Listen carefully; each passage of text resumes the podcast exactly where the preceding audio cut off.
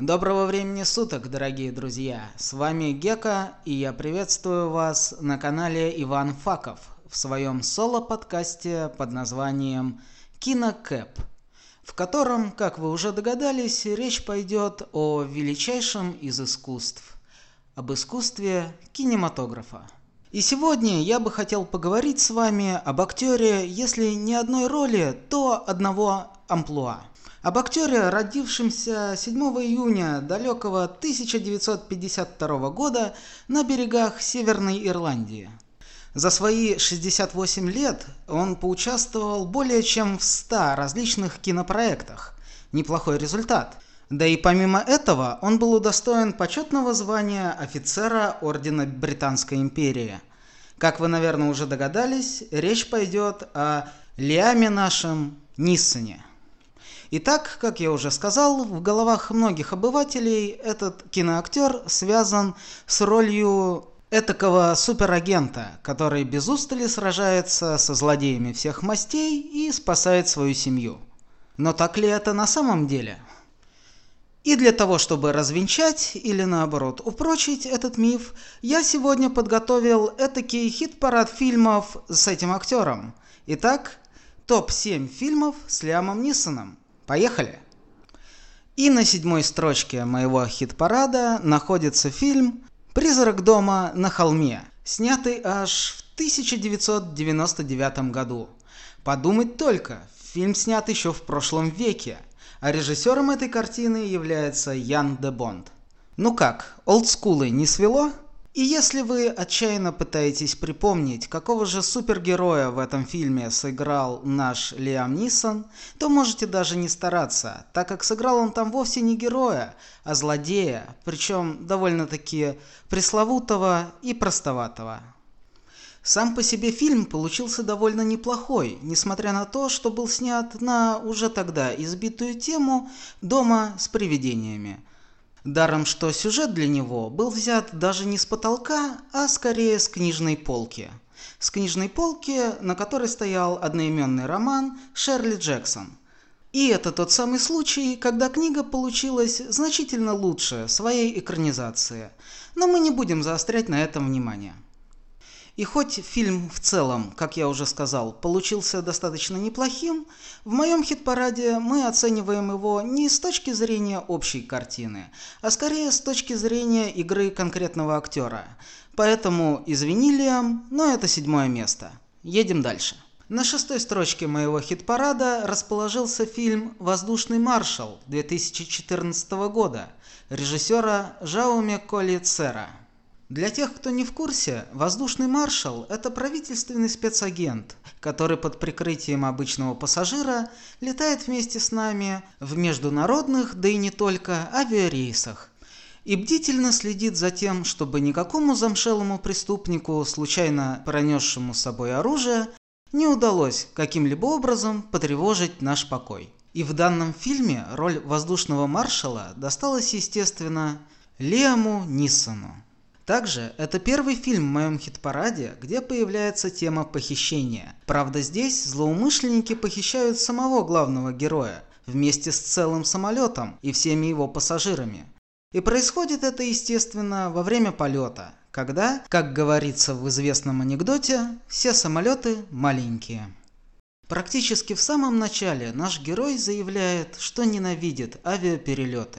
К сожалению, это глубокая морально-этическая дилемма ни по своему значению, ни по своей абсурдности далеко не последняя из тех, что поджидают нас по ходу сюжета.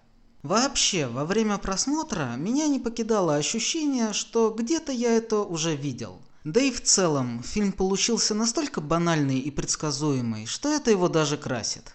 Все повороты сюжета легко читаемы и предугадываются заранее. Но зато как же хорошо в свою роль элегантного спецагента вжился наш сегодняшний герой. Видно, что в этом фильме, несмотря на то, что именно его пытаются обвинить в угоне самолета, Лиам Нисон прочно встает на путь борца за все хорошее против всего плохого. И это еще не раз скажется на его дальнейшей карьере.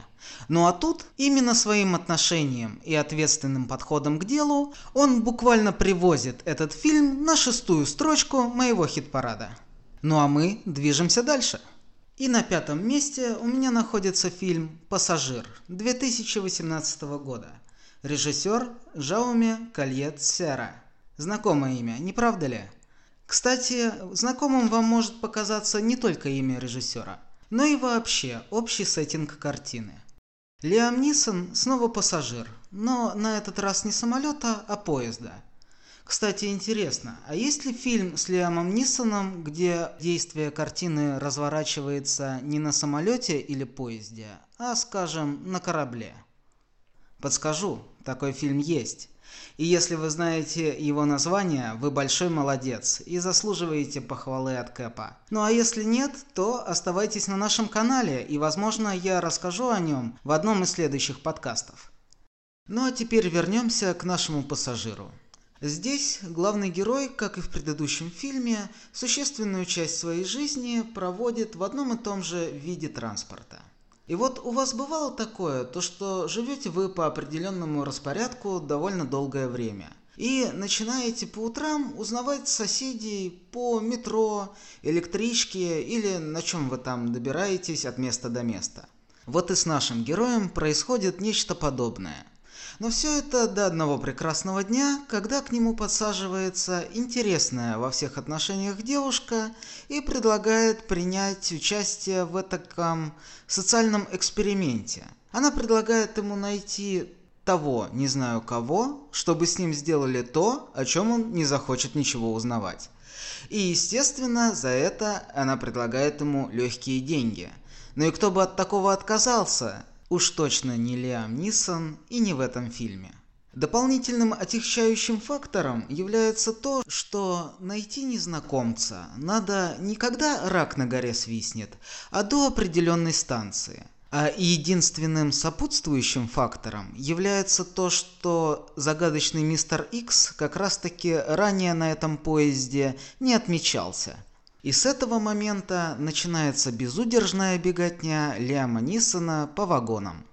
В целом, несмотря на то, что от оригинальности завязки ближе к середине фильма не остается и следа, а сама картина скатывается на рельсы типичного боевика, фильм получился довольно-таки неплохой, держащий в напряжении и сохраняющий интригу до самого конца – ну и как не отметить игру Лиама Ниссона, конечно же, с лучшей стороны. Кстати говоря, в этом фильме у него похищают семью. Ну или во всяком случае грозятся это сделать.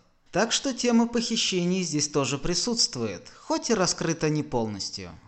Таким образом, учитывая все заслуги этого фильма, его смело можно рекомендовать к просмотру, и мы оставляем его на добротном пятом месте. На четвертом месте у меня неизвестный. Фильм 2011 года.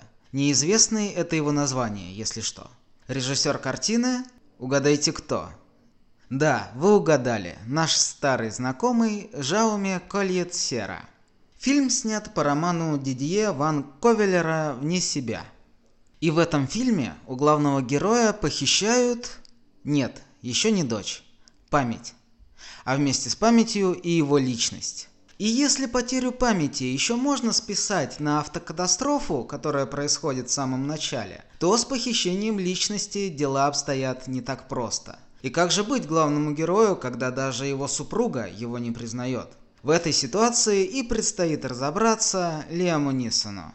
В этом фильме есть все. Лихо закрученный сюжет с неожиданными поворотами, искрометные погони и динамичные драки, шпионские штучки, в общем, все, что нужно настоящему ценителю жанра. Фильм настолько хорош, что он даже был номинирован на приз зрительских симпатий Европейской киноакадемии. Одним словом, если этот фильм остался для вас неизвестным, по какой-то причине, то идите и смотрите, а мы движемся дальше.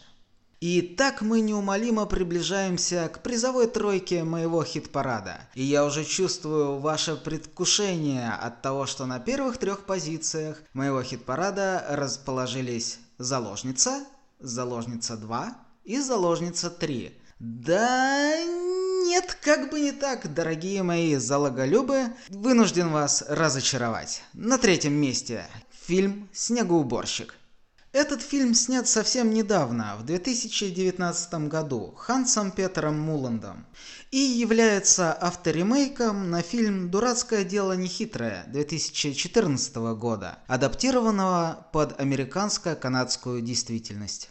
И здесь любителям похищений тоже найдется чем поживиться, потому что в данном фильме у главного героя похищают пусть и не дочь, но сына – Похищают и убивают. И происходит это все довольно-таки быстро, практически в самом начале.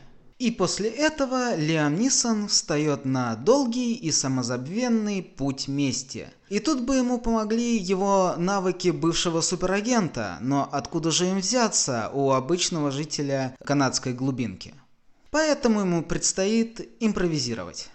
Несмотря на довольно серьезное и мрачное начало, этот фильм пропитан добротным во всех отношениях черным юмором, а также сценами в духе раннего Тарантино и Гая Ричи.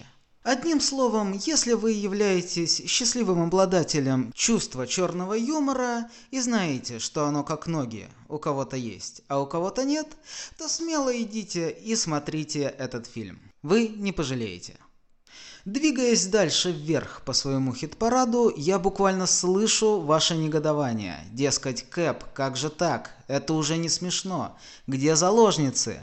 Нельзя расположить три фильма на двух строчках. Да, я с вами согласен, нельзя. Именно поэтому я расположил их на одной. На второй строчке своего хит-парада. Да, да, да, это тот самый фильм, который первым всплывает в памяти при упоминании Лиама Ниссона. Точнее, даже не один фильм, а сразу три. Но все они довольно однотипные, и каждый примерно вдвое хуже предыдущего. Поэтому все они располагаются на одной строчке. Первый фильм был снят в 2008 году режиссером Пьером Морелем. Два других фильма были сняты Оливье Мегатоном в 2012 и в 2015 году соответственно. И что же, собственно, происходит в этих фильмах? Да, это именно та картина, в которой у Лиама Нисона похищают дочь. Если мы говорим о первом фильме. И батя, бывший агент ЦРУ, героически ее спасает. Ведь опыт, как известно, не пропьешь. Во втором же фильме похищают самого героя Лиама Нисона, и тут уже дочь приходит на помощь своим родителям. Третьей части от концепции похищений наконец-таки отошли. И действительно, ведь э, мне кажется, похищение это как такой урок на всю жизнь. Вот представьте себе, если бы вдруг, например, меня бы похитили, я думаю, я бы до конца своих дней закрылся бы дома, заказывал бы еду по доставке и записывал бы подкасты. Но семья главного героя явно не из таких. Первый фильм был действительно хорош. Это этакий классический блокбастер с поистине голливудским размахом, в настолько хорошем смысле этого слова, насколько это вообще возможно. И второй фильм на его фоне, если и не выглядит блеклой тенью, то кажется заметно слабее. Что можно сказать о большинстве сиквелов, но об этом мы поговорим, пожалуй, в одном из следующих подкастов. В третьей же части фильма никого не похищают, но там происходит не менее неприятная оказия, а именно убивают жену главного героя и обвиняют в этом, естественно, его самого. И тут уже на месте самого героя Лиама Ниссона стоит задуматься, может быть сходить свечку поставить? А то уж слишком часто их семья оказывается в ситуациях, выпутаться из которых способен только опытный агент ЦРУ. Что ж, вот мы и добрались до вершины моего сегодняшнего хит-парада. И на первом месте у меня находится фильм 2011 года режиссера Джо Карнахана. Это фильм «Схватка». В этом фильме никого не похищают, в нем не угоняют самолеты, не пускают под откос поезда. В нем нет мистики, автомобильных погонь, постановочных единоборств, шпионских штучек и прочей ерунды. Этот фильм показывает нам, как мы бываем уязвимы, когда остаемся один на один с дикой природой. В этой картине есть некий глубокий посыл, который постепенно раскрывается, как и воля к жизни главного героя. Этот фильм показывает, как далеко мы готовы зайти и на что мы способны, когда перед нами стоит лишь одна задача – выжить. С вами был Кинокэп. Оставайтесь на канале Иван Факов, подписывайтесь на наши подкасты и группу ВК. До новых встреч!